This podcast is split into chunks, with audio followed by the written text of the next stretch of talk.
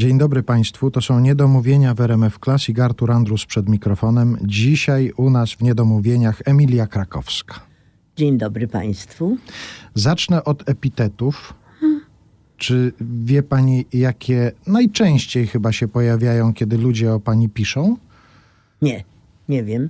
Stylowa i elegancka. O, To najczęściej się pojawia. tak. No i to prawda, no. Teraz Państwo sobie wyobrażą albo zajrzą na naszą stronę internetową i tam Państwo zobaczą stylową i elegancką Emilię Krakowską. A ten styl i elegancja to jest wyniesione z domu? Tak. Jestem poznanianką z Jeżyc, a potem z Wildy, a potem dalej. I pruski zabór, a jestem córką dojrzałej kobiety, która urodziła się w 1901 roku, czyli że w pruskim zaborze w Poznaniu. I tam te wszystkie fotografie, jak również w okresie międzywojennym, kiedy były tłumy fotografowane, mam albumy takie, tu po wojnie powydawane, wszyscy mają, bez względu na status społeczny, na ekonomię, wszyscy mają nakrycia głowy. Matka moja mi powiedziała, że ona swojej babki nie widziała bez nakrycia głowy. Dlaczego? Ze względów praktycznych. Ja obserwując moją mamę, która wychowywała mnie w czasach powojennych w bidzie, a ja jestem znowuż człowiekiem sceny, zajętym bardzo i muszę mieć głowę nakrytą. Ze względu na to, że nie mam czterech fryzjerów. Bo oczywiście, że jak przychodzę do telewizji i mam być w filmie, to się mną zajmują. Ale to jest parę godzin, parę dni, nawet nieraz tydzień, miesiące, ale potem co robić? Tym bardziej, że moje włosy, kiedyś bardzo, bardzo pielęgnowane, ale pracujące i w filmie, i w telewizji, na estradzie, po prostu zniszczyły się, a idą wieki. Wobec tego trzeba dbać o to i wobec tego trzeba nakryć głowę jakimkolwiek nakryciem głowy. Mama moja zawsze coś wykombinowała i miała nakrycie głowy i nie mówiła, że jest biedną księgową, wdową, wychowującą córkę. Uczyła mnie, że trzeba przyzwoicie po prostu wyglądać. Oczywiście, gdyby to była jakaś audycja o charakterze sensacyjno-rozrywkowym, natychmiast padłoby pytanie, to ile jest tych nakryć głowy? Ta audycja nie ma takiego charakteru, ale to pytanie padnie.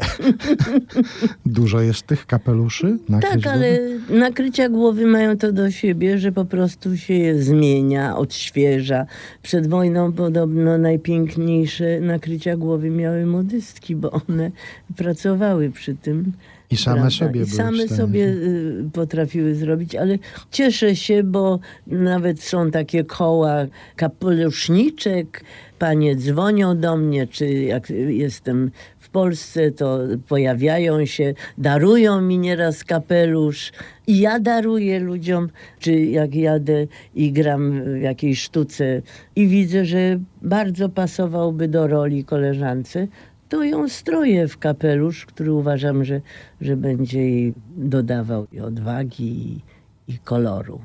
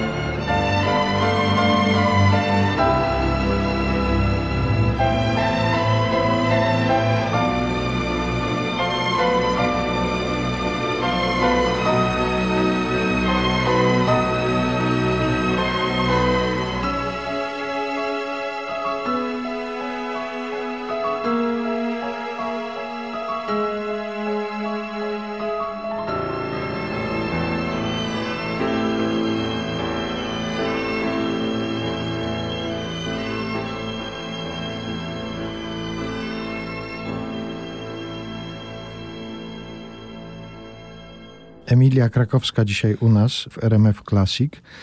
No to przejdźmy do jubileuszu, bo też przy okazji jubileuszu się spotykamy. 60-lecie pracy zawodowej. A co pani uznaje za ten początek? Od czego możemy liczyć te lata pracy zawodowej? Od jakiegoś konkretnego spektaklu? Ja jako wojenne dziecko, kiedy jest powojenna bieda, która panuje w całej Europie, taka była moda, żeby ludzi łączyć. Wobec tego tworzyło się różnego rodzaju zespoły teatralne.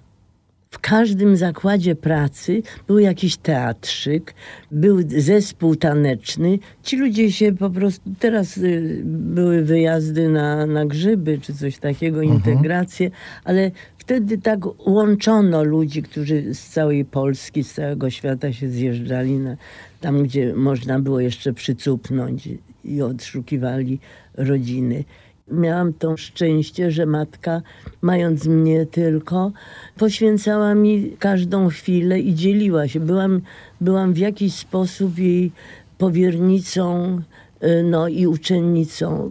Dzieliła się swoją miłością do sztuki, do teatru.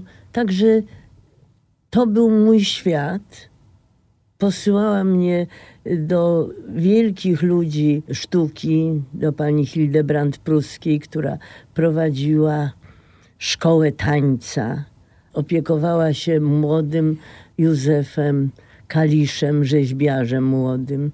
Więc wie pan, ja tu między pracownią rzeźbiarską, wujek mój y, grafik, malarz i obserwuję, jak, jak wyglądają pracownie rzeźbiarskie. Oczywiście jako dziecko nieznośne tam się gdzieś zawsze wcisnę, gdzie nie powinnam być. Bo ja się teraz dowiaduję, że moje życie było między 1 majem a 22 lipca. Naprawdę. Yy, Jeszcze było, było parę innych dni. Parę innych dni i życie wśród wspaniałych ludzi sztuki, którzy zdobywali na terenie Poznania w Akademii Muzycznej, w operze, prawda? szlify, bo byli wygłodniali, bo to byli ode mnie starsi o, o 17-20 lat, no to już byli dojrzali, ale mieli wyrwę wojny. Mhm. Więc ten pęd do odbudowy, do tego, żeby się uczyć, to on przechodził potem na nas młodszych moi koledzy, czy w szkole, czy nawet w średniej szkole, to było wszystko pytanie, czym się interesujesz, co umiesz, jak zaimponujesz. Wszystko chciałyśmy dotknąć palicem, jak Gombrowicz mówi. Mama zaprowadziła tak. panią pierwszy raz do teatru? Tak, pierwsze teatry to są pastorałki, to jest wszystko przy kościele. Potem przychodzi Wielkanoc i jest jest droga krzyżowa. Także ja wchodziłam, jak to się mówi, w naturalny sposób z przedszkola, z tych właśnie uroczystości pastorałkowych, amatorskich. Recytuję, bo ja przecież jestem od tego, od przedszkola recytuję. I proszę sobie wyobrazić, że ja jestem po studiach i pierwsze moje zajęcia nad sztuką to są pastorałki Schillera w Teatrze Powszechnym, gdzie Adam Kilian robi dekoracje, kostiumy. Pracuje już z profesjonalistami, oczywiście mając w wyobraźni i w pamięci, jak wyglądały pastorałki Schillera zrobione przez panią Peżanowską w teatrze powszechnym. Także wie pan, ja z tym teatrem byłam związana od dzieciństwa. Mówią wieki, o Matko Boska. Porozmawiajmy przez chwilę o mistrzach i o fascynacjach zawodowych. Gdyby miała pani wymienić kogoś, kto był albo jest pani mistrzem, albo był pani fascynacją zawodową, to kogo by pani od razu wymieniła? No, trzy, cztery. Mhm. Mam osiem lat i idę na poważne przedstawienie do Teatru Polskiego w Poznaniu. Ja oglądam, proszę pana, balladynę. W roli głównej pani Zofia Rysiówna, która zjechała z panem Hanuszkiewiczem do Poznania. I to jest pierwsze zauroczenie. Zauroczenie do tego stopnia, już potem przez następne trzy miesiące, wracając do domu, nie wchodziłam normalnie po schodach, tylko po ścianie, tak jak balladyna szła, żeby zamordować grabca. Aż tak to zadziałało. Tak, także ściany były wytarte absolutnie i to było ogromne e, wrażenie i taki zachwyt, prawda? No, wz- wzorzec, mogę to powiedzieć. Ja oglądałam w tym Poznaniu wszystkich najwspanialszych. U nas na święta rozmawiało się o teatrze, o sztuce, o tym, y, co Filharmonia proponowała. Cały czas by, byłam w tym wspaniałym świecie, wie pan. Y, Radości odbudowy, y, wielka radość, że orkiestra Filharmonii już dostała y, nowe okrycia, że mają smokingi. Myśmy się cieszyli ze wszystkiego. I to mi zostało, wie pan? To mi zostało. I to zostało mojej matce, która była taką obywatelką. Pamiętam, jak w 60 latach przyjeżdżałam do mamy i mama mówi, chodź, pójdziemy na spacer. Ja mówię, ojej, wiesz, jestem trochę zmęczona, ale, ale o co chodzi? No muszę ci pokazać, cośmy zbudowali. No przecież nie była budowniczym nie, ani architektem, ale po prostu poczucie obywatelstwa. Radość z tego, jak to miasto rodzinne rozwija się, jakie są pomysły, jakie są realizacje. Mhm. I to tak idzie, idzie, idzie. I kochany, trzeba jednak dostać po nosie, bo to, to, to byłoby niesprawiedliwe, żeby tak człowiek płynął. W moim liceum w, w Poznaniu, w Dąbrówce, zwrócono na mnie uwagę, że ja sobie trochę recytuję. Apele były wtedy. I potem w 50 roku jest 150-lecie Adama Mickiewicza. No i są konkursy recytatorskie i w naszym liceum też jest. Ja też recytuję i 25 uczestniczek konkursu są wyróżnienia i nagrody 24, tylko nie ja. Ukarano mnie, ponieważ stwierdzono, a ja miałam taki utwór. Król skinął palcem. Zarozumiała królewna powiedziała, że kto mi przyniesie rękawiczkę, ten będzie miał jej względy.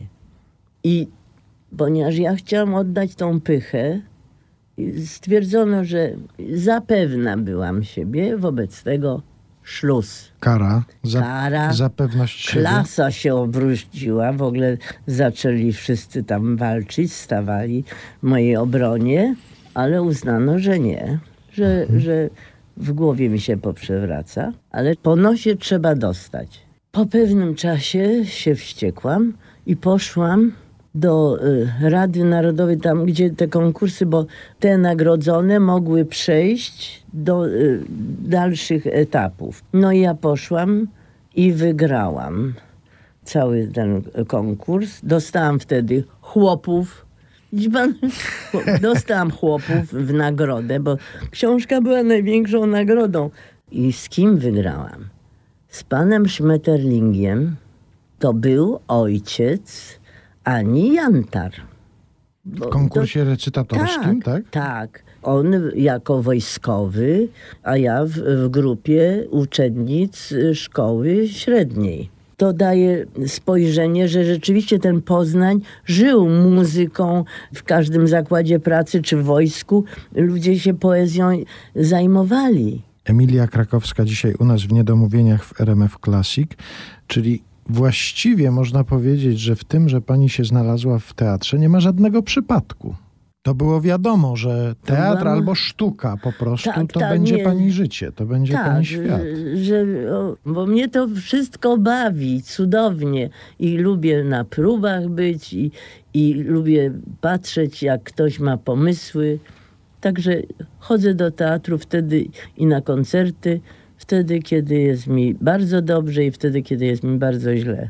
Ten tytuł się już tutaj pojawił, ale jako nagroda w pewnym konkursie, a musi się pojawić w tej rozmowie. Wie pani dokładnie, kiedy w telewizji powtarzają chłopów? Dzwoni ktoś od razu albo wysyła jakieś wiadomości? Ma pani od razu sygnały, oho, chłopi muszą być powtórzeni w telewizji? Zdarza się tak? Nie- Nieraz jak mnie ktoś spotka na ulicy, jakoś tak na tyle, że, że ludzie nie boją się do mnie podchodzić, nie gryzę. Mhm, No to na pewno. No nie, ale to, nie, bo to wie pan, 60 lat ja jestem na scenie, ale 50 lat minęło od nagrania chłopów. To jest po prostu nieprawdopodobne. Teraz to jest tak, że nie wiadomo, z kim pan zagrał w filmie, wie pan. Natomiast ja wchodząc na plan przez cały rok, ja znałam i wielbiłam tych wszystkich ludzi, którzy mieli, można powiedzieć, małe role do zagrania, a to były tuzy, gwiazdy teatru, filmu polskiego od przedwojny. Pan Hańcza, pan Gogoleski, pan mm, Fijewski, pani Łuczycka, pani Ludwiżanka. Ten dom mój żył teatrem i, i ja tych wszystkich ludzi, prawda, znałam. To wszystko, że, że w zasięgu ręki i nieprawdopodobnej radości, że jestem, jak teraz się mówi, na jednej liście. W takim towarzystwie. To jest pan Pawlik. Wszyscy przygotowani, począwszy od producenta, pana Romanisa, który nie przyjmował innych zleceń, żeby w momencie, kiedy już będzie hasło, że mo- mogą kręcić, bo to wszystko zawsze nie wiadomo kiedy i na, na ostatnią chwilę byli przygotowani. I potem jeszcze zespół, Lipce Rejmontowskie, to prawdziwi spadkobiercy Rejmonta, którzy po prostu mają swoje y, zajęcia, zawody, z których się utrzymują, a jednak zdążą uczyć i swoje dzieci, które pokolenie. No to uzupełnijmy może to wspomnienie filmu Chłopi w reżyserii Jana Rybkowskiego muzyką z tego filmu, muzyka Adama Sławińskiego.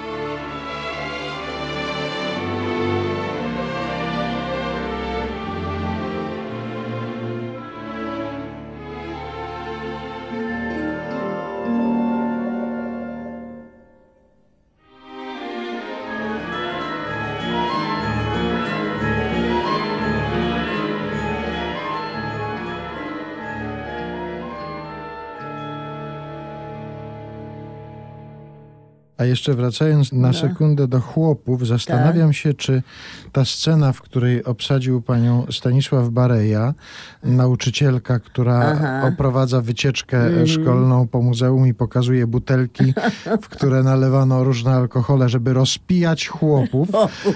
Czy to nie była pewna złośliwość ze strony Barei, że to Jagnę obsadzi w, w takiej roli Wie pan, że ja w ogóle takiego nie miałam.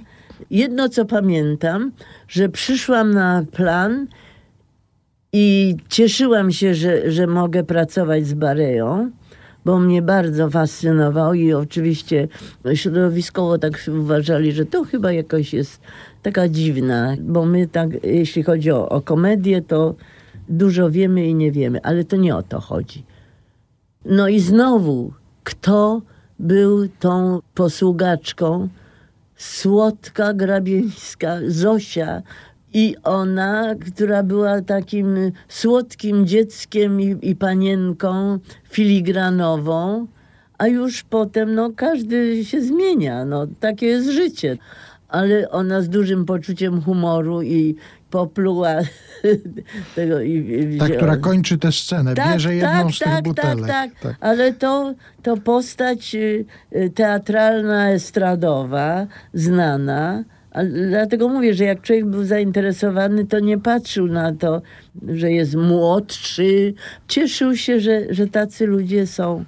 Niech Państwo sobie przypomną tę scenę. Brunet wieczorową porą i tam Emilia Krakowska wchodzi do muzeum z wycieczką dzieci i, I tłumaczy im. dzieciom. Wracając do No. tej literatury, w której pani Tak. zagrała, wiem, że Raymond nie mógł zadzwonić z gratulacjami, e, Wyspiański też nie mógł zadzwonić, Mm. ale na przykład Iwaszkiewicz mógł zadzwonić i pogratulować roli w Brzezinie.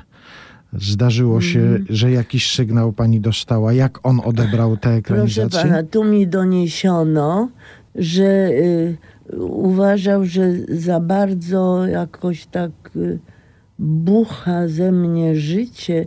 Natomiast ja miałam ten zaszczyt, że pani Romanówna na dyplom zaproponowała mi rolę Jorsan i jako przyjaciółka i znajoma pana Iwaszkiewicza poprosiła pana Iwaszkiewicza, żeby przyszedł y, na nasz występ. I pan Iwaszkiewicz przyszedł, bo to był pierwszy dyplom. I stanął Iwaszkiewicz, kulturalny, wspaniały pan. I ja stanęłam, ukłoniłam się, a on mówi: Przybyłko Potocka, wypisz, wymaluj. A przecież Romanówna grała tę rolę. To też taki, wie pan, że się oddaje. Tak jak y, dziewczęta z Nowolipek, y, Kwirynę przekazała mi pani y, Jaraczówna. Koledzy się oczywiście odezwali zaraz, bo za szafą, bo tak garderoby wyglądały. Mówią, ty, ale ty przecież grasz bez charakteryzacji, a ona miała wtedy 150 lat. Więc to jest, koledzy. ale to jest wspaniałe, bo to świadczy, że słyszą co i reagują i że mają poczucie humoru. To mi się podoba, bo, bo jak tylko jest takie, mhm, to co to jest? Natomiast y, z Brzeziną y, żeśmy się przygotowywali i była wycieczka do y, domu pana Jarosława. Zaproponowałam oczywiście jako jedna baba, że od Nowakowskiego kwiaty się kupiło. No i pojechaliśmy do stawisk. Pan Iwaszkiewicz nam y, siedział przy swoim biurku i opowiadał, było bardzo miło. I wychodząc darował, a ponieważ było trzech panów, Wajda, Olbrychski i Łukaszewicz, ja czwarta, na doczepkę. Pan Iwaszkiewicz każdemu wręczał z panów swoje dzieła. Ja stałam, znając swoje miejsce, bo to był pierwsza moja praca duża. I jak już miało być czwarty raz, wyciąga dzieła i, i prezentuje, powiedział, a tobie to po filmie.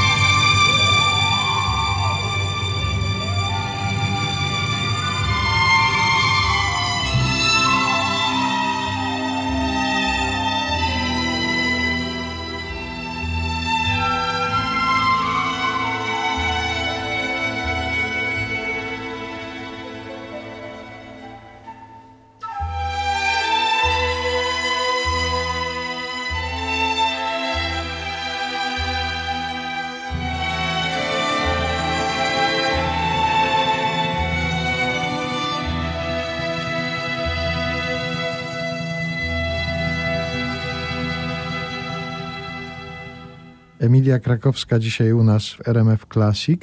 I jak się otworzy taką notkę biograficzną, pani notkę Tak. biograficzną w internecie, to się pojawia aktorka filmowa, estradowa i telewizyjna. I to jest rzadkość, że tę estradowość się umieszcza. Zazwyczaj pisze się aktorka Mhm. Aha. czy aktor filmowy, teatralny, telewizyjny. A ja bym właśnie o tej części estradowej jeszcze chciał porozmawiać, bo to jest taka część pracy aktora, która kiedyś chyba nie była uznawana za, za jakąś szczególnie ważną, że to jako dodatek do pracy można traktować, a pani zdaje się zawsze to traktowała jako I ważną znowu część. widzi pan, wychowanie. Po 123 latach niewoli był w okresie międzywojennym, bo to wiem od, od matki i potem to widziałam na, na własne oczy i słuchałam, byli recytatorzy klasyki romantycznej, Słowacki, Mickiewicz, Krasiński, Konopnicka. W każdym domu dbającym o to, żeby jednak odrobić te 123 lata niewoli, jak trzeba mówić, jakim językiem trzeba posługiwać się w trzech zaborach, żeby była jedność. I proszę pana, byli recytatorzy. I ja to po prostu y, przyjmowałam, obserwowałam. I po wojnie potem te wszystkie akademie, które były obsługiwane, i jak y, sam pan Rudzki mówił w czasie wykładu, mówi, no tam nie narzekaj, nie narzekaj, bo czy to było Waryńskim, czy tego, no to ja dzięki temu mogłam sobie kupić krzesło, czy... Więc y, mnie to interesowało, chciałam być pilną uczennicą i zaczynałam z zachwytu nad panią Bielicką. Dowiedziałam się bardzo późno, kiedy mnie nazwano y, na jakimś obozie. Ty to zupełnie jak Bielicka, ponieważ Rosjanie po wojnie nam y, odebrali radio, mm, no to radia myśmy nie miały, y, a takiego kochoźnika też nie. Wobec tego ja nie wiedziałam, nie znałam z radia pani Bielickiej, ale się zainteresowałam bardzo, jak tylko przyjechałam do Warszawy, kto to jest i zakochałam się w niej, bo jeszcze przecież oglądałam w 48 zakazane piosenki, Skarb, no bo przecież to były pierwsze filmy, to się oglądało.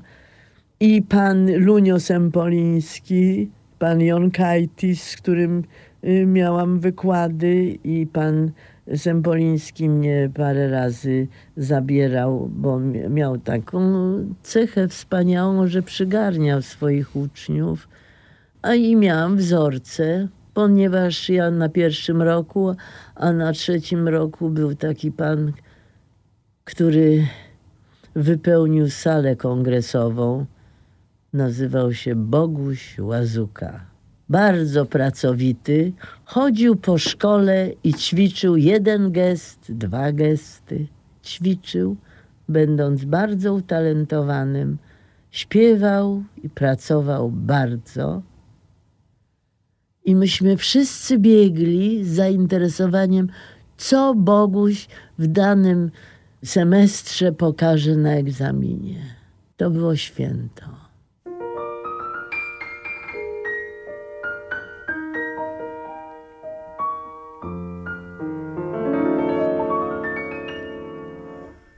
O czym marzy dziewczyna, gdy dorastać zaczyna, kiedy z pączka przemienia się w kwiat? Kiedy śpi, gdy się ocknie, za czym tęskni najmocniej, czego chce, aby dał jej świat? Odrobinę szczęścia w miłości, odrobinę serca czyjegoś, jedną małą chwilę radości przy boku ukochanego, stanąć z nim na ślubnym kobiercu, nawet łzami zalać się, potem stanąć sercem przy sercu usłyszeć kocham cię. Każda odda z ochotą nawet srebro i złoto i brylanty i wszystko co ma.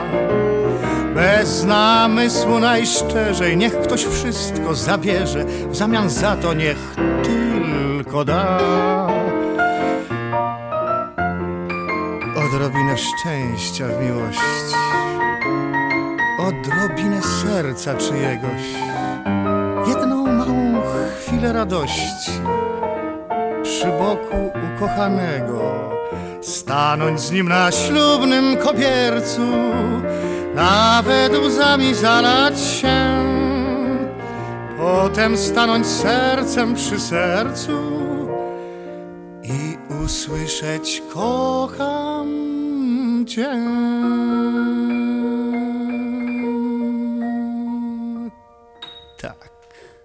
Dzisiaj w naszym studiu Emilia Krakowska, a wracając do tej estradowej części No. pani pracy, no to przecież objeździła pani, można powiedzieć, Tak. świat ze spektaklami kabaretowymi, z Tak. tekstami Marii Czubaszek na przykład. Tak. Także to Tak. też ważna część tej E, pracy. Oczywiście, oczywiście, proszę pana. I, i do tej pory jest.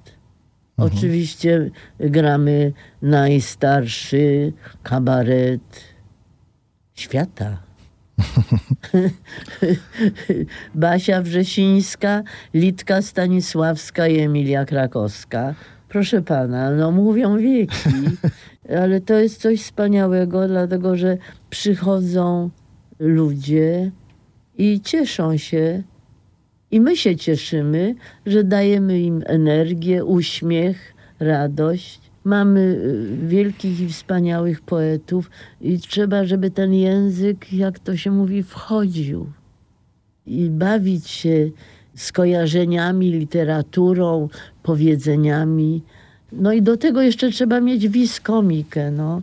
Zaufał mi i Lunio Sempoliński, i pan y, Kazimierz Rudzki, i paru innych.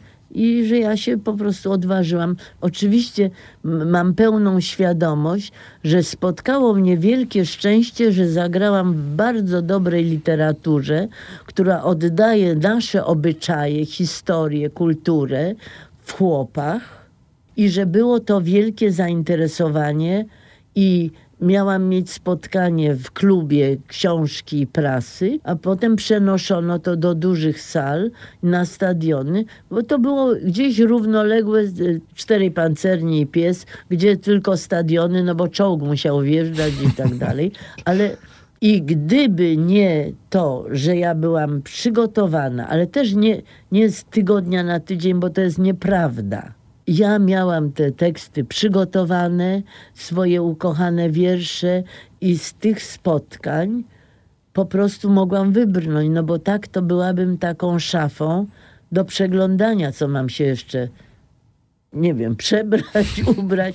No, musiałam siebie zaproponować jako Emilię Krakowską i na dodatek, y, żeby ta pierwsza powłoka takiej sensacji, prawda, że, że wyrzucili ją na gnoju i tak dalej, żeby to nie było takie, że mnie ktoś zacznie poklepywać albo po ramieniu, albo w inne miejsce. Do tego nie dopuściłam. Trzeba takich rzeczy pilnować, że biegając i jeżdżąc po całej Polsce, a wtedy była moda, że wieczorem był dancing, to szłam na górę i do tego była sucha buła, bo się nie schodzi na dół tam, gdzie jest wódka. Koledzy mówili, że można powiedzieć, jak ktoś podchodzi, przepraszam, czy mogę prosić panią do tańca, prawda, bo to jest dancing. Czy pan się dołoży do rachunku? On mówi, nie, nie, ja tak z nudów. No to nie, dziękuję. Prawda, różne takie przypowiastki, ale to, co ja mówię, że jak potem słyszałam, że koledzy byli oburzeni, że ktoś, no trzeba przewidzieć. I spędzić ten wieczór po występie w pokoju No hotelowym. jak, no nic się nie stało. Ale rano dają śniadanie, wszystko gra. Ma pani poczucie szczęścia, jeżeli pani myśli o swoim życiu zawodowym? Tak, tak, absolutnie. Wydaje mi się, że to, jakich ludzi spotkałam, że jestem zaprzyjaźniona z ludźmi z pracy. Z tego. Ja na przykład jestem y, zaprzyjaźniona z Fundacją Reymontowską z Kanady. To jest tam wielka grupa polonijna, wspaniałych ludzi, muzyków, studentów, tak samo jak, jak z, z Lipcami Rejmontowskimi, jak z y, teatrem, z ludźmi, z którymi e, pracowałam. Przychodzą moje czy urodziny i dzwonią, wszyscy pojawiają się, pamiętają. Także ten środek lutego, który jest dniem moich urodzin, był moim bardzo szczęśliwym dniem, bo od Izraela przez Kanadę, Australię były telefony, życzenia i cieszę się, cieszę się, że, że coś takiego mnie spotkało.